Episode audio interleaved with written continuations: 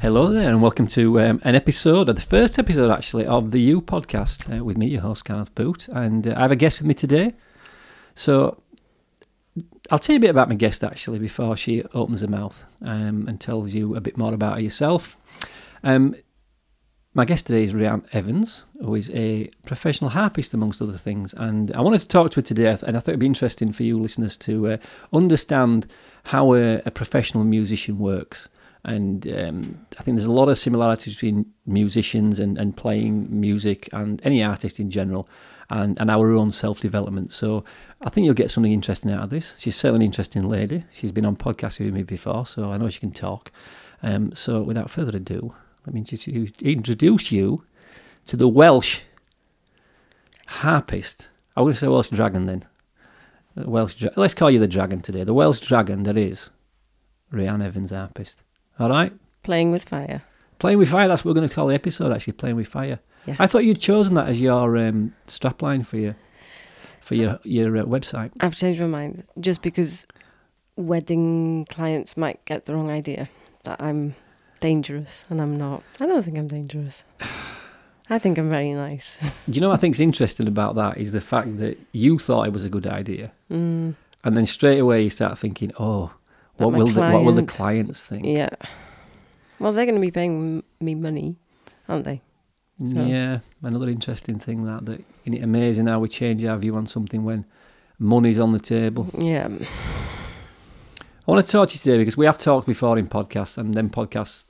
Actually, I think the one we did a while back is still on YouTube um, because we recorded that one. No recording today. It's a good job because your hair's a mess. Um, yeah. Oh, thanks. right. No, My hair's a mess. I've done nothing with it. No gelato in it. Down. Look, look at that, like a 1970s pop star. Well, it was either a, a session with you this morning or hairdresser. Now, Oh well, listen, I, I appreciate I appreciate the fact you chose me. Um, no, what, I think what is interesting, we've talked before, and I, I, I think your journey into music. There's a lot of things came out when you told me your kind of um, journey from first playing the harp into becoming a professional musician, and there were come, some bits come out that were quite um, in, interesting for me and very enlightening. mm. So, for people, because the other podcast, unless you still watched on YouTube, isn't available. So, just just tell us briefly about how you you you went from finding out that you wanted to play the harp into becoming a professional musician. You know, give us some idea of timescales on what the kind of process was. So, when did you first decide you want to play a harp? when I was five, um, I saw somebody play on telly, and that was it. And I had to wait for three years, and then one Christmas, I got my harp, my first harp, and I just kept going, kept practicing, had lessons, loved it, did my exams, and then went to music college, um, and studied mostly quite hard. I had one bad year, but then yeah, got my um, degree and then went to France to study for five years, and then got a job with the Cape Town Phil in South Africa. So You're gonna have to. I know what that means, but what, the Cape Town Philharmonic Orchestra. Philharmonic Orchestra, yes. The Cape Town Phil. Cape Town Phil. Sounds like some bloke that runs a music store in Johannesburg or something. Cape Town Phil. We do, yeah. what, I, what I find interesting is we, we, we do, I, I do it a lot in the work I do. We tend to use use words that we think people know. Yeah. So, you know, people say it's like, oh, you know, the, the, the Cape Town Phil. What does that mean? Mm. yeah. Okay. Um, so, so that's Thank just just clarifying. uh, Just, just, I'm thinking of our listeners. Because Yes. The whole purpose of these podcasts really is I want to make sure at the end of it, anybody listening is, oh, I hope they're entertained, and we can have a few little uh, jolly japes along the way. But also, there's something at the end of it that that, that they can take and use in their Mm. own life. Mm. And the reason I'm kind of pushing you on on this this morning and wanting you to tell us about how you became um, a professional harpist is because a lot of people have dreams when they're five or six year old. Hmm. A lot of kids do. Uh, and some people listening to this, this this episode, they may well have children that are at that age now where they're coming up with ideas. I think when I was younger, it were, I want to be a fireman, I want to be a soldier, I want to be Well, Kevin. salesman. I want to be Keith. Well, yeah, but it was, and and doesn't it? well, I wanted to be a salesman. Well, actually, more specifically, I wanted to be Del Boy Yeah, there from Only go. Fools and Horses. So, what's interesting is how some people start off at five and six with dreams, Mm. and some pursue them. Mm. I mean, I don't know. You're probably not massively into Formula One racing, are you? Uh, no. You must have heard of of a bloke called Lewis Hamilton. Yes. He's fairly famous, is Lewis. Yes, I know him. And this weekend, um, he became the six-time world champion, oh, okay. Hmm. which is staggering. And the reason I say that is he wanted to be a racing driver from the age of about five or 6 Mhm. And I'm sure there were many other people around his age who wanted to be racing drivers, but yet he's become champion of the world six times. And other people probably never set foot in a, in a, in a race car at all. Hmm. So when when you started your kind of journey into playing your harp, do you have a lot of support at home for doing that? Oh yeah, yeah. My parents were very supportive. Mm, took me to lessons. Started in school with the free lessons. Actually, didn't have to pay at that time. Amazingly, and then when I was about fifteen, I wanted to do my grades, and I started going privately once a week, um, about an, a half an hour's drive away. So you know, my mum would take me without complaining. Really, would sit outside in the car, waiting while I had my lesson. So did you find when you got the, the professional help, the, did that ramp it up? Did you get a lot better quickly? Yeah, when it was more intense, yes, more time. Mm. Yeah. So I, th- I think that's something I find interesting. It's certainly something I've, I've got I've got experience in is that if you can find a lot of free stuff, I mean, especially now. I mean, you Hmm. know, you're a similar age to me, but back in the kind of seventies and eighties, there was no Google, there was no YouTube, Mm-mm. but you can learn a lot of stuff these days about an interest you may have actually online. We couldn't do it back then. Yeah, but it's filtering, isn't it? Because some of it is garbage, some of it's I suppose the point I'm trying to make is when we want to try something, I think the only way you're going to know if you're going to enjoy doing something is to actually do it. yeah, I mean, I've told this story on, on the other podcast to do Better 24 7, which is how I always wanted to be a business coach until I became a business coach. And I didn't want to do it. So, Yeah, so I had this idea in my mind for, for literally probably about 10 years. I, I- I had my business, I was going to run my business. And when I finished my business, I was then going to become a business coach. mm. And then I I think I had, I had two clients very early on. I got two clients fairly quickly. Um, and it became very apparent about 10 minutes into the first session that I didn't want to do this. really. Yeah, yeah, yeah, I didn't enjoy it. God, So I had this idea of what I thought it would be like, Yeah. but the reality didn't match that. why not? Was it because of the people, or You you can sometimes you make- sometimes mistake your, your talents for something they're not. So, for instance, um, because I ran a business, I assumed I had skills in running a business, which is true. I do have some skills in running a business, Mm. but for me, I'm I'm more about solving problems.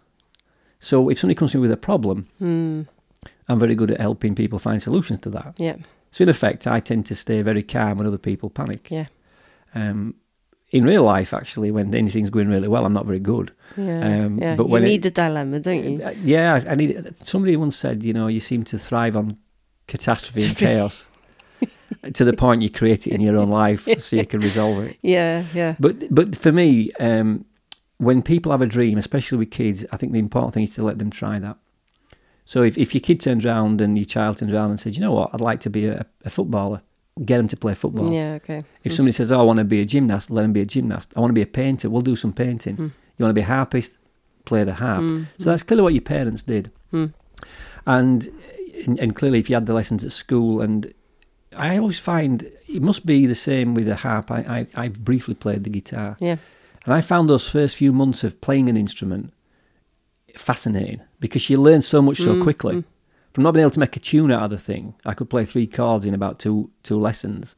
Um, and then I could play with the three chords. I could play most of the Oasis songs that I liked. Yeah, yeah. I didn't play it while I was seven, by the way. I was playing the guitar when I was in my twenties. It's when I took Oh, it up. Okay. Mm. So although we talk about kids, it's any age. If you if you have the desire to want to be something, professional harpist, professional this, life coach, business coach, try it. See how Mm. it feels. Mm. So you've you started getting these lessons when you were fifteen. So there must have been a point then when, because obviously at fifteen you're still at school. I'm guessing you're doing your exams. Yeah. O levels. Yeah. So when did you think, well, actually, I could make a career out of this? What what was it that sparked that interest in making this a profession? Well, I didn't really think of it as career. It was just the thing that I seemed to specialise in and get good grades in. And so I thought, well, try music college, you know, and see what happens. I didn't have a specific idea. I was good at orchestral um, playing. So there was I was in youth orchestra from the age of about 15 as well and was principal harp there out of yeah. So um and it's just it's something I really enjoyed because I felt it was a safe atmosphere as part of a group of people instead of being in the spotlight. So solo work for me is challenging. It's funny, you know. I um, I was working with somebody yesterday, um, somebody quite a young person actually, and it became clear that um, within this group there were some very talented individuals, um, but none of them really wanted to step out and stand out. hmm And I think that is one of the challenges when you do anything. Absolutely. Professionally. Yeah. Is are you going to be comfortable standing out? Yeah. Um, something that, that that happened, I suppose, in certainly I noticed in the last five years is there became a, a big surge of public speakers. Um, it became a profession that everybody seemed to. Mm. There's always what I call um, fads, Hmm. And a fad's not something that comes and generally goes, but it's it's something that's generally always been around, just becomes more popular. So it's Yeah. probably instead instead of being a fad, maybe it's a fashion. You know, maybe, and, and there was this thing where public speakers became everybody wanted to be a public speaker. Hmm. Um, not everybody, but it became popular. And it was interesting that the, for me, the people that were the best speakers are the ones that didn't really want to speak, Oh, interesting. and yeah. those that wanted to be public speakers were generally not very good Hmm. Because it fitted into this. If you try to imagine, if you're very extroverted and love being the centre of attention, then actually a stage and a microphone is a great place for you. Hmm. If you don't like to have um, to be centre of attention, you don't want the spotlight on you. That's a very dangerous place to be. Oh my god. Feels yeah. dangerous. Mm. So it must be the same when you're playing in an orchestra. Yeah. Yeah. Because when I, I, I never really got orchestral music till I met you, and then I started to look at the orchestra in a different way. Mm. Mainly because I was very surprised with the politics around um, playing in an orchestra, Mm. and also this kind of dilemma that people have, which is if you're a principal harpist and there can only be one, Mm. the name gives it away. Principal, you're Mm. going to be principal harpist. How few orchestras there are, and how many harpists there are. Yeah. So it's a very, very competitive business Super niche. super niche. But it's the same whether you're a clarinet player or you play the bongos. Do you have bongos in, in an orchestra? Occasionally. Do you know, I always thought I'd be a right good triangle player. That's why you got to do is rack up every now and again and just ting. In the right place. Is the one bloke that just, is that his job to be, is that one instrument? Does somebody No. go to music college to learn how to play the, uh, the triangle? No, you're a percussionist. You study percussion. So he plays drums as well. Yeah. v- Lots of different things. Instruments. Yeah. I've got very fond of listening to classic FM. Have you? Yes, um, and there's certain there's certain um, songs that come out, and I was listening yesterday to um, is it Gustav Holst, Oh, Holst. Yeah. the Planet The Suite? planets. Oh, you like that? Oh, you what? Um, I just found it really kind of fascinating to uh, to realise that when I listen to music, there's certain instruments I can't stand the sound of. Go on. Like what? A harpsichord, Oh, that. it grinds my tits, quite frankly. It jangles, doesn't it? and there's certain ones. It's like when. When, when I hear songs, I'm, I'm trying to think now about how music is, is emotive. I wanted to come onto this, and I've probably come onto it a bit early, but we'll come back to it because I want to just finish off your, your plan first. But re- remind me to go back to emotions around music. Emotions around music. That's easy. Yeah. But listening to this classic FM, what I realised is, and and the the experience I've had talking to you about your kind of work, and although I don't do business coaching, I've helped you a little bit with stuff you do. Yeah. I think it's interesting how organised a um, orchestra is, which which looking back you think sounds obvious, all playing in tune at the same time and everybody going along. And I never understood what that bloke at the front were doing with the stick. Hmm. I just thought I was there for effect, because I just think, well, I could do that. I can wave a stick about, tap it now and again, and, and he seems to always get the applaudits and applause. So, as far as an orchestra's concerned, who's the daddy or the mummy? Who's the head on show? Is it the guy with the stick? No comment. Oh, honestly, I can't comment. I'm not going to comment. Who makes the decision who plays, is what I'm saying. Who puts an orchestra together? Well, it's two people actually, the leader and the conductor. I think They're The kind leader? of- yeah, the mm, first violin. I well, that explains it because they always shake hands. Whenever Yeah. they all come out. It is a, mm, like a team. Yeah, team effort. I'll tell you something as well. I mean, I know you can't comment because it would be unprofessional of you, but I, it's not unprofessional of me to comment about this. There's some scruffy buggers in orchestras in there, and generally those guys with with and with, with the um, violins, they really need a, a, a dose of um, makeover.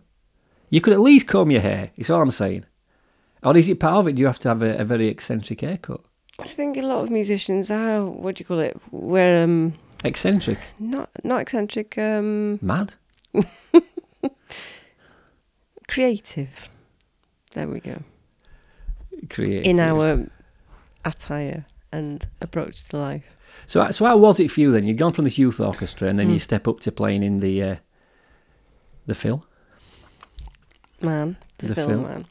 The, so, what's the difference? Is is there a big step up in that kind of in in the From setup? youth the- orchestra yes. to yeah, youth orchestra is training Okay. basically, and then the professional orchestra you get paid. So But is there a difference in how it's set up, how it's run, what you're expected to do? no, mm, it's basically the same thing. Yeah. Okay. So did you find you upped your game when you went into the into the kind of professional paid stuff? Was it was the was the kind of did you feel or did you have a level that you've kind of I've stayed at all had along? a yeah, it, it demanded a high standard myself, my playing. I like that. Yeah, mm, kind of. You can end up beating yourself up about it. I think if you're good at anything, any, anybody that doesn't question their performance in anything they're doing, um, quite frankly, I don't think he's doing the job right. Mm, mm. I did it yesterday. I, I took. Um, I was I was doing. a- I was working with a, a, a group of children yesterday. School well, students actually. They weren't really children. I Well, they they- secondary. Yeah, but the, the last year, I mean, the, they'll all be 15, going on to 16, so we'll be Mm. 16 already. And, and actually, whenever I come out of anything I do, whether it's something that's a bit of free work that I do occasionally or paid work, I always Mm. question, could I have done that better? Yeah, And, yeah, of and, course. and, and not because I think I've done it badly, it's just I always question, how do you improve? Because you're learning for next time. But I think it's an important thing for people to, to understand. Hopefully, people listening to this podcast are people who want to improve some aspect of their life. Mm, And in order to do that, I think you always have to be questioning in a in a constructive way your performance. Mm. Could I have done that more effectively? Mm. Could I have done that better? So I always ask that question. You know, could I have done that better? So like yesterday is the one thing I, I was I was really pleased with yesterday because I, I I took a bit of a kind of gamble with something I did yesterday, which I was playful with something. what did you do? Well, I turned up and the, the classroom was in a disgrace. Right. Yeah. Generally, how we, we tend to sit round it in boardroom style. Yes, the I idea saw the is picture that, yesterday yeah, well, the work I'm media. doing, Mm. the work I do, um, I'm trying to show show these students what it's like when we leave school into the next phase Yeah. of their career, Yeah. which will either be college, well, it'll all be college, potentially after that university for a lot of them, um, and then eventually into work. So I'm trying to show them how we communicate differently and how we have to be, you know, have to have to present ourselves when we start to go to for college interviews, and so it's about trying to give them the skills to use in adult life. This is how real life will Yes. be. Yes. So Yeah. I want to set up like a boardroom. So, it so generally the tables are set up so everyone sits around the edge of the table. Mm. Well, clearly I walked in yesterday and that that room had been used for an exam because all the tables were separate and they had chairs behind. Yeah. So I got there yesterday. I always get there with about ten minutes to spare. Yeah. And normally I would put the tables together. Um, and re- the reality was, I thought I'm going to play with this today. I'm gonna I'm gonna let, let's have a bit of a see what happens when they come in. Mm. Where will they choose to sit? Mm, mm. How will they manage the, the space? And it was interesting how very quickly we turned that room into it became more like a we sat in like a circle. When did you start the teaching? I've been doing that a while now.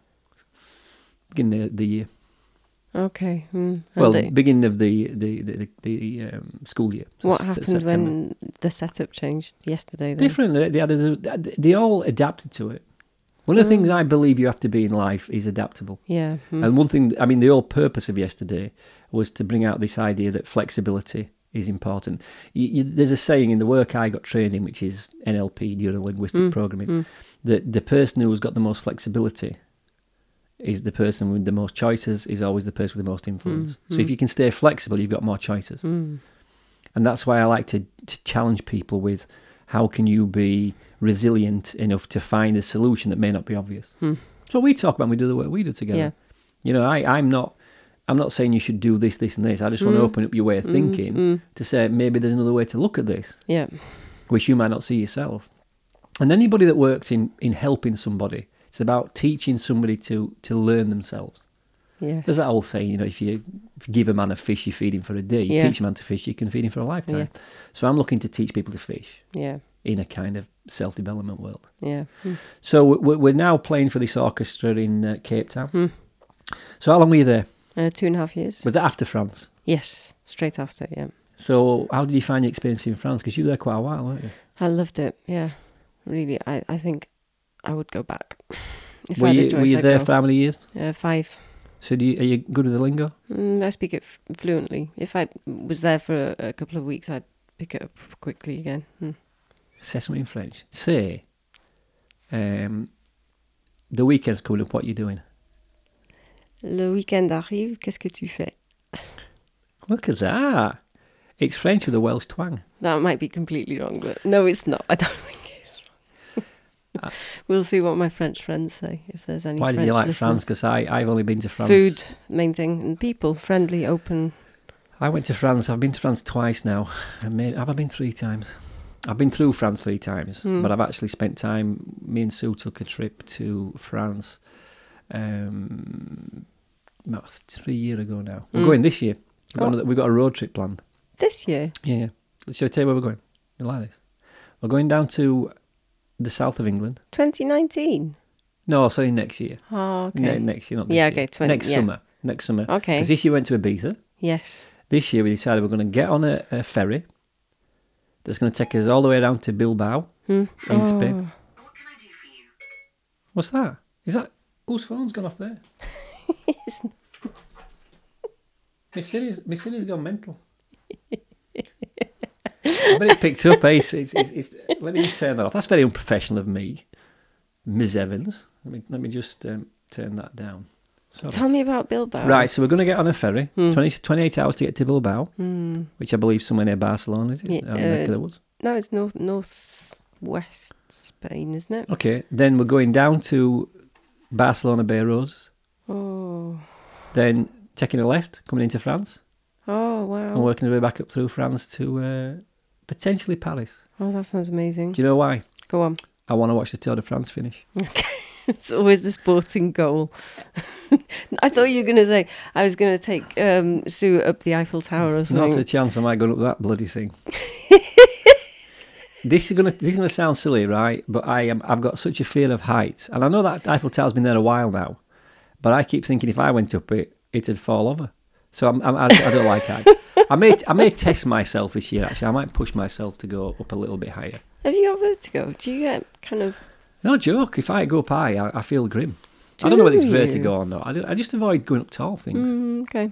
I'm all right in planes. I was going to ask about that actually. Is flying okay? Yeah, I'm not. I'm not scared of flying. Hmm. I'm not very happy about the idea of smashing into a fucking mountain, but Well, no. you know, but nobody likes the idea of the thought of that. But do you know? That's not why you take a plane, is it? no, you take the plane. I, I, I'm very comfortable. I find going up into heights because I do a lot of walking and I'm up some very high hills. You know, but it's that Well, idea jumping of off- I don't jumping- like I don't like sheer drops. Mm.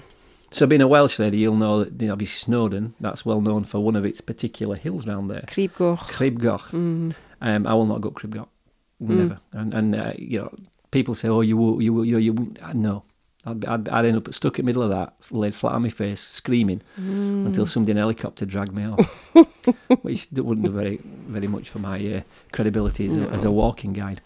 Mhm. The reason I, I, may, I wanted to ask about France because I, I found France interesting because I found it, I felt at home in France. Did you? Mm. Yes, I it's really enjoyed it. people, isn't it? I well, think. we first went to a place called Annecy. Mm. Um, Lake. Yeah, Lake Annecy. Um, and that gave us a chance then to, I remember vividly, um, we went in September, so it was getting a bit cooler. And we ended up going up to a place that, and had some coffee, which then overlooked. Um, you could see Mont Blanc. Mm. Mm. And I, I was I was blown away by the, the culture. yeah. That was very British. There was a lot. It was a lot of similarities to England in many ways. Hmm. Um, the people I found all right. You know, I think we were a bit friendlier. Um, Yeah, but yeah. I loved I loved the, the thing because we the last time I went to France, we went across on the Channel Tunnel. Yeah. So you literally get on in um, Folkestone, you get off in Calais, and actually it's almost the same weather and the same countryside. Yeah, that yeah. first sort of It's a two bit hours. grey, isn't it? So I like France. Um, but but living there, how did you find a different living in a different culture? Did that, did you enjoy that? You took to it clearly. Oh, I loved it. Yeah. Mm. You say you might go back. Given half a chance, yeah. I would. If you I, need half a chance. You've got a passport. Go now. I would, you know, I really would. There you go. Travel, I think, is an amazing thing. Mm. It's one of those things as well. I think people have dreams to do certain things, and also people dream to travel. mm. One thing that certainly Sue helped me with and understand is how simple travel can be. You know, instead of just saying, "Oh, I'd love to see what,", what I've done a lot of travelling in Europe. Um, Sue would like to go further afield. She'd like to go places like um, Thailand and India. Really? and there's an element of that I, I'm not that sure about Mm. because I do like Europe. Um, but I remember some of the places I've seen. I mean, Barcelona is just something else. You like it? Oh, I mean, the, the, the specifically of Gaudi's work. I mean, Yeah. that cathedral eh, is the, the the Sacred Family, the Sacred. Yeah. I, don't, I won't try to embarrass myself by pronouncing it, but the big the big cathedral, the Gaudi Cathedral there. And the reason we're going round to Bilbao and, and we want to end up going through Spain is I want to go to um, the Bay of Roses, and near there, there's where Salvador Dali lived. Oh, okay. Are you going? Yeah. Well, I visited house once before, and I found it very powerful um, down there. I enjoyed that part of the world. Mhm. But travel expands your mind, expands your thinking. And Mm. again, a lot of people think it's out of their reach. It just is not. You know, you can get flights now to places like Barcelona, Madrid, France, you know, Paris. You can get those flights, Berlin. All these cities are actually within our reach yeah. and not that expensive. yeah. And again, I think sometimes people have a, a dream, and instead of sort of saying, well, instead of saying, oh, I'd love to go to France, we'll go to France. See if you like it or not. Hmm. Hmm. So you went to France, went to the Cape Town Philharmonic. Yeah. Um, when did that come to an end? Why did it come to an end? Uh, Had you had enough? What, what happened down there? No, the orchestra folded and the job came to a close. I had a decision to make about what I would do, and I basically couldn't get a visa, so I came back and lived with my mum for a bit and did some peri teaching. You can get a visa. Well, your credit rating not good enough. Very funny. I Very like that. funny. Were quick, that wasn't it? Yeah, not bad for you. I thought that were You all right must have had Tuesday coffee. morning. I had a strong coffee this morning. Mm, it was very delicious, thank you. And a cake baked by your Don't fair be telling people on this podcast I cake, that I bake cakes. That'll Gareth give away my hardened outdoor character. You'll have to. um You've got to remember, I've got a website with me on the front looking very serious and stern. Yes, I know. And that's not the face that goes with the guy that bakes cakes. It isn't, is it? But um, you should do Bake Off next year. There's a challenge for you. Do you know, I, I, I hear this is a popular programme. I refuse to watch it refuse to watch it too, but I've seen it once. because I, I've got more and more into to me cooking. Um, and I've got Tell to us say, more about. I'll tell you what it is, right? So it, I, what I you enjoy enjoy. doing it because um, I like to be a bit around the house. You know, Sue's a great cook, um, and and what I realise is I, f- I forgot that I'm a pretty good chef myself, Mm. and I used to be a very good chef when I was younger. Probably when I was in my very early twenties. Were you self-taught? My mother taught me Did she? Hmm. in the best way she could. She bought me a book, Hmm. a Delia Smith book. Hmm. Have In you- fact, Have you still got it? I've still got it. Where is it? Hang on a minute. I'll tell you what. Let's pause. No, no, it's not a pause. Okay. You're going to keep this going. No, right, on my own. I want you to tell us about your kind of um, what this peri peri peri peri chicken Peripatetic Pe- teaching. peri pe- peripatetic teaching. Tell us what that is. I'm going Mm. to pretend I'm still sat here, so pretend you're still talking to me, and I'm going to spend 30 seconds shooting into this cupboard and see if I can find this book. Okay. So, Rianne, what's Peripatetic peti- What's that all about? Peripatetic teaching is so. When I got back from South Africa, I taught in schools around North Wales. I did four days teaching and drove around schools, and I had 65 students at one point. And yeah, that's what peripatetic teaching is. Have you found it? We've got Delia. We've got Delia. Here we Look go. Well, let me tell you, I got this bought.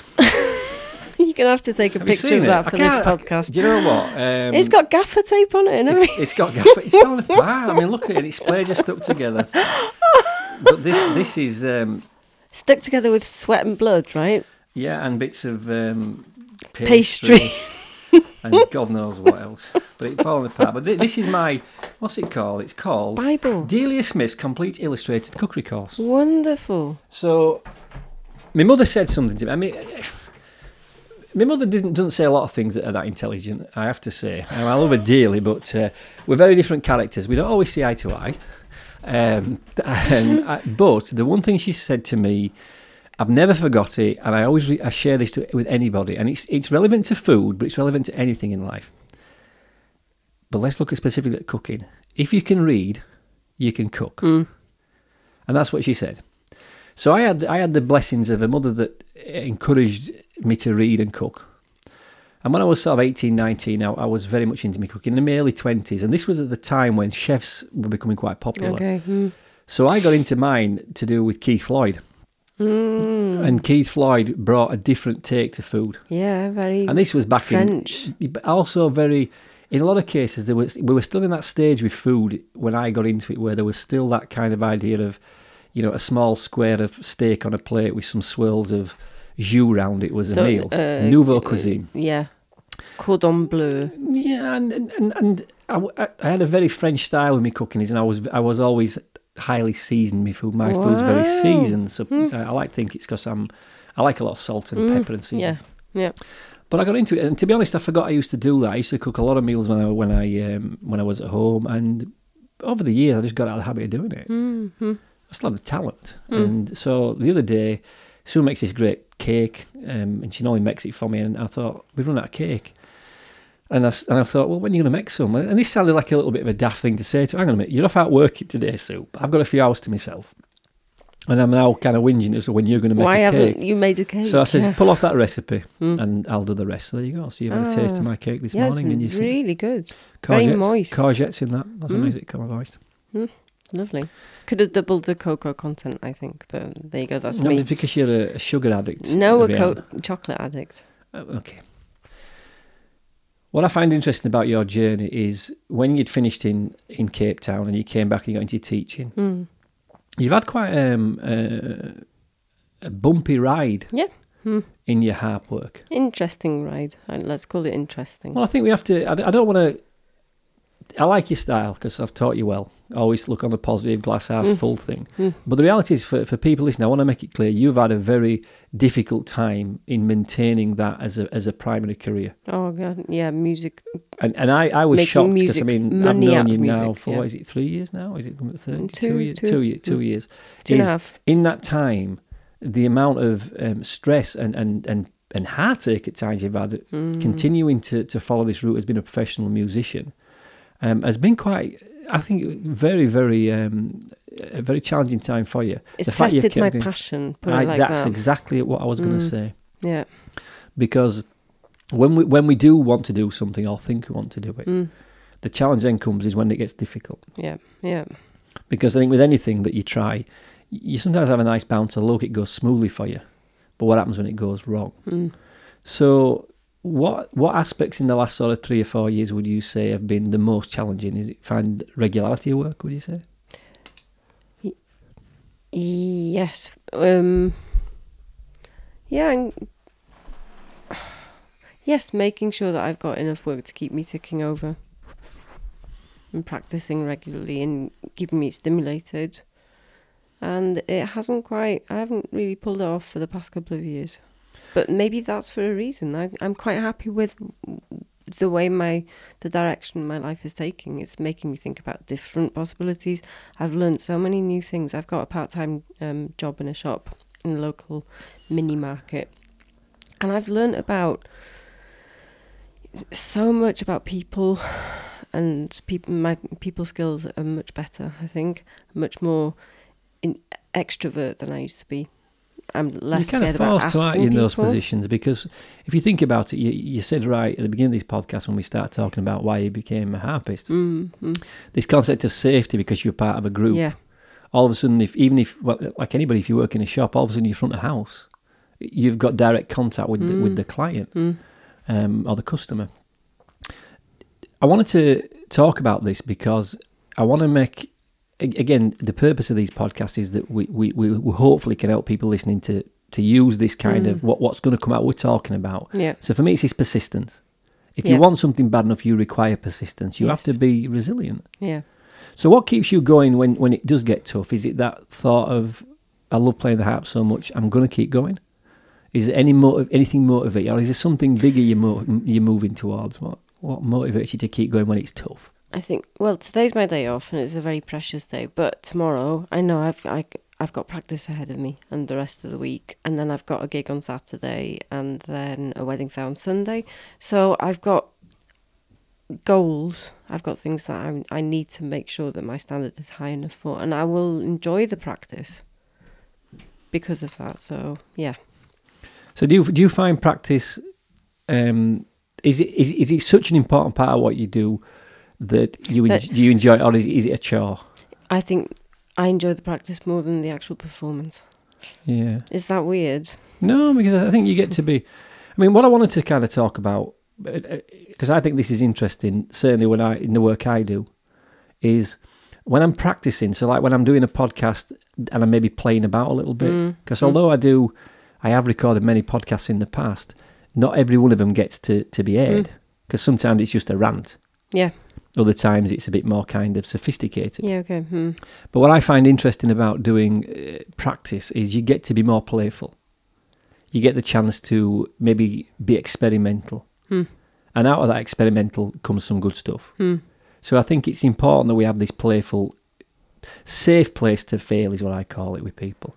So when we're practicing, it's a safe place to fail. Yeah. yeah. So it's like this podcast now, you know, will it make air? Well, if anybody's listening to it right now, yes, it has done. Hmm. But because we're practicing and playing, we can be playful. Yeah. Hmm. And I think this idea of being playful in whatever you're doing is important. When something becomes a chore, I think you've got um, you've got a problem because it becomes too much like a job. Yeah. Hey, look, Yeah. we've got a we've got a guest. Hello. We've got Morning, another Sue. guest. Hello, Susan. Hello. All right, Yeah, about to come and get some coffee. We're podcasting. Uh, for those that you that um, are wondering what's going on, Sue, my partner, just turned up. She's been out this morning working some coffee. She's she's come. You've been teaching people to cook, haven't you? I have, yeah. Was it a great experience? It was um challenging. I'm sure you did fantastic. have fun. See, challenging. Mm-hmm. We're all challenging what we do. Mm. Good cook as well, is Sue. Yeah. She's been teaching other people to cook today, so she's trying to in, impart her knowledge on other people. So Mhm. it sounds like it's been an interesting morning. I'm Mm. looking forward to hearing about that. Mm. So you enjoy the practice more than the playing?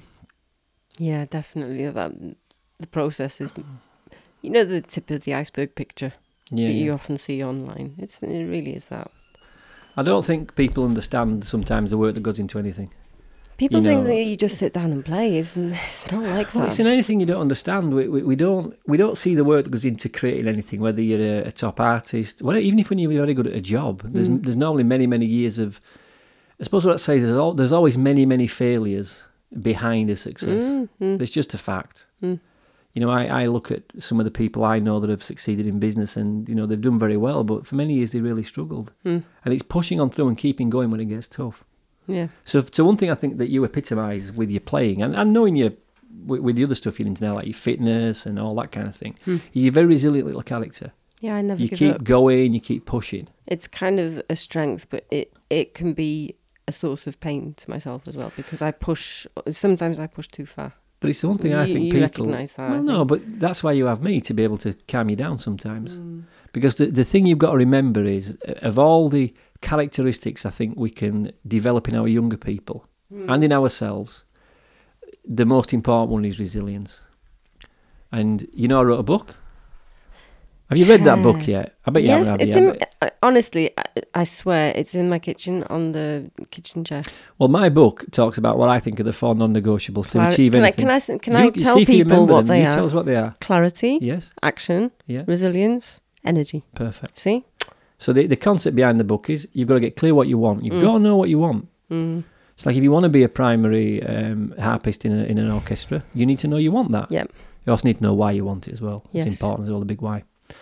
The second thing is you've got to take action. You have to take steps to get to where you want to be. Once you decide where you want to be, you've got to take steps to get there. Hmm.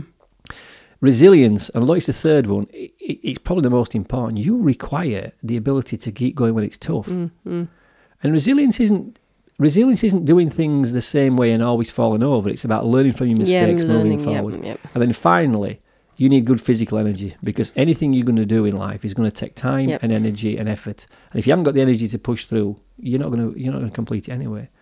So you, I think you show a lot of resilience. I love the way you um, attack things like you've you got into running and walking recently. I mean, hopefully, I've had a bit to do with that. Uh, well, you inspired me to do my 100 miles in September, Yeah, and I did the same in. October. So there you go. You're onto that. So that you know, my, my kind of target is to do a thousand miles in a year. So you're on target to do that.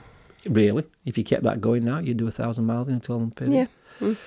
So that resilience is important, and I think learning resilience is something that we can all do, and we become resilient by being resilient. by doing things that are tough when we don't want to do them. Mm. So like this morning, I know you were coming at ten o'clock. Um, I So you've done six mile. I ran the six miles today. Six Yeah. point two, ten k. Yeah. And I did that because I realised I had to get it in today. Mm. Do I did I want to? Not really. If I'm honest, I could have. rainy, It was it? rainy, it was cold, but that's resilience. I have to Mm. push because I'm not going to get my thousand miles done if I don't go out every time it's rainy or cold. Mm. So resilience is important, and I think for you as a harpist, that's the stage you're in now. You have to just be a bit resilient in these next few months to decide where that harp work is going to take you. Mm. Mm. You know, you certainly enjoy doing weddings, um, and you've got a Oh, little I do. I love it. I'm. you've got a little gig coming up next week. You can. A lot of people look down at wedding work. I think it's an amazing opportunity to add something really special to Well, it's funny day. you say that because the only people who can look down at wedding work are people who are in it. Because I don't. I think it must be a great thing to be involved Yeah, in somebody's special day. Yeah, Because I know we have a we have a, a mutual friend in John Steele. John Steele photographer. John Steele will be on this podcast. He's one of my other on my list of people. hmm Um, and the thing with John is he's another person that you know is a great talented guy, and you know as- another guy that for me epitomises resilience. The guy just keeps going. Yeah. b- mm. Very talented, keeps going, and that's important. Mm. All the people I know that are very good at what they do have to be resilient because it does look really easy. Oh, be a professional harpist. I just learn to play an harp and you go into an orchestra. It's not that simple. No. Be a professional photographer is not that simple. I know other people in creative lines, such as designers and things, and they're very resilient people. Mm. They just have to be. Mm. Mm. But the reality is, we all have to be in whatever we're doing, whether that's in a relationship or whether that's in your physical well-being, whether that's in your, your job or in, in your family. You have to be resilient. Mm. Very much so if you're in a family, because you know, if you think your mates are hard work, I think we all know. What do they say? You can choose your friends, you can't choose your family. No. Mm. If you were talking to somebody now who had a, a dream to be anything, so there's somebody there at six or seven years old, or let's say somebody a bit older now, they've got to a certain age, they want to change in career, and they've got an idea of what they'd like to do. How would you? What would your advice be to somebody to pursue a dream? What What would you say to somebody who says, "I'm thinking of doing this. This is a dream I've got." What would you encourage them to do?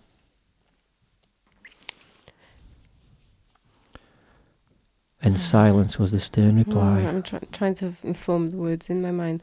Just never lose sight of your goal, I think. Because it, it can be, the journey can take you in, you know, a complete different direction than where you decide you want to go. But if you really want to do it, you'll keep going and you'll find a way. I couldn't have said that any better myself. Simplicity, Mr. Boot. I'm all about simplicity. Listen, I think I'm going to call that a day there because I think that's good advice for anybody.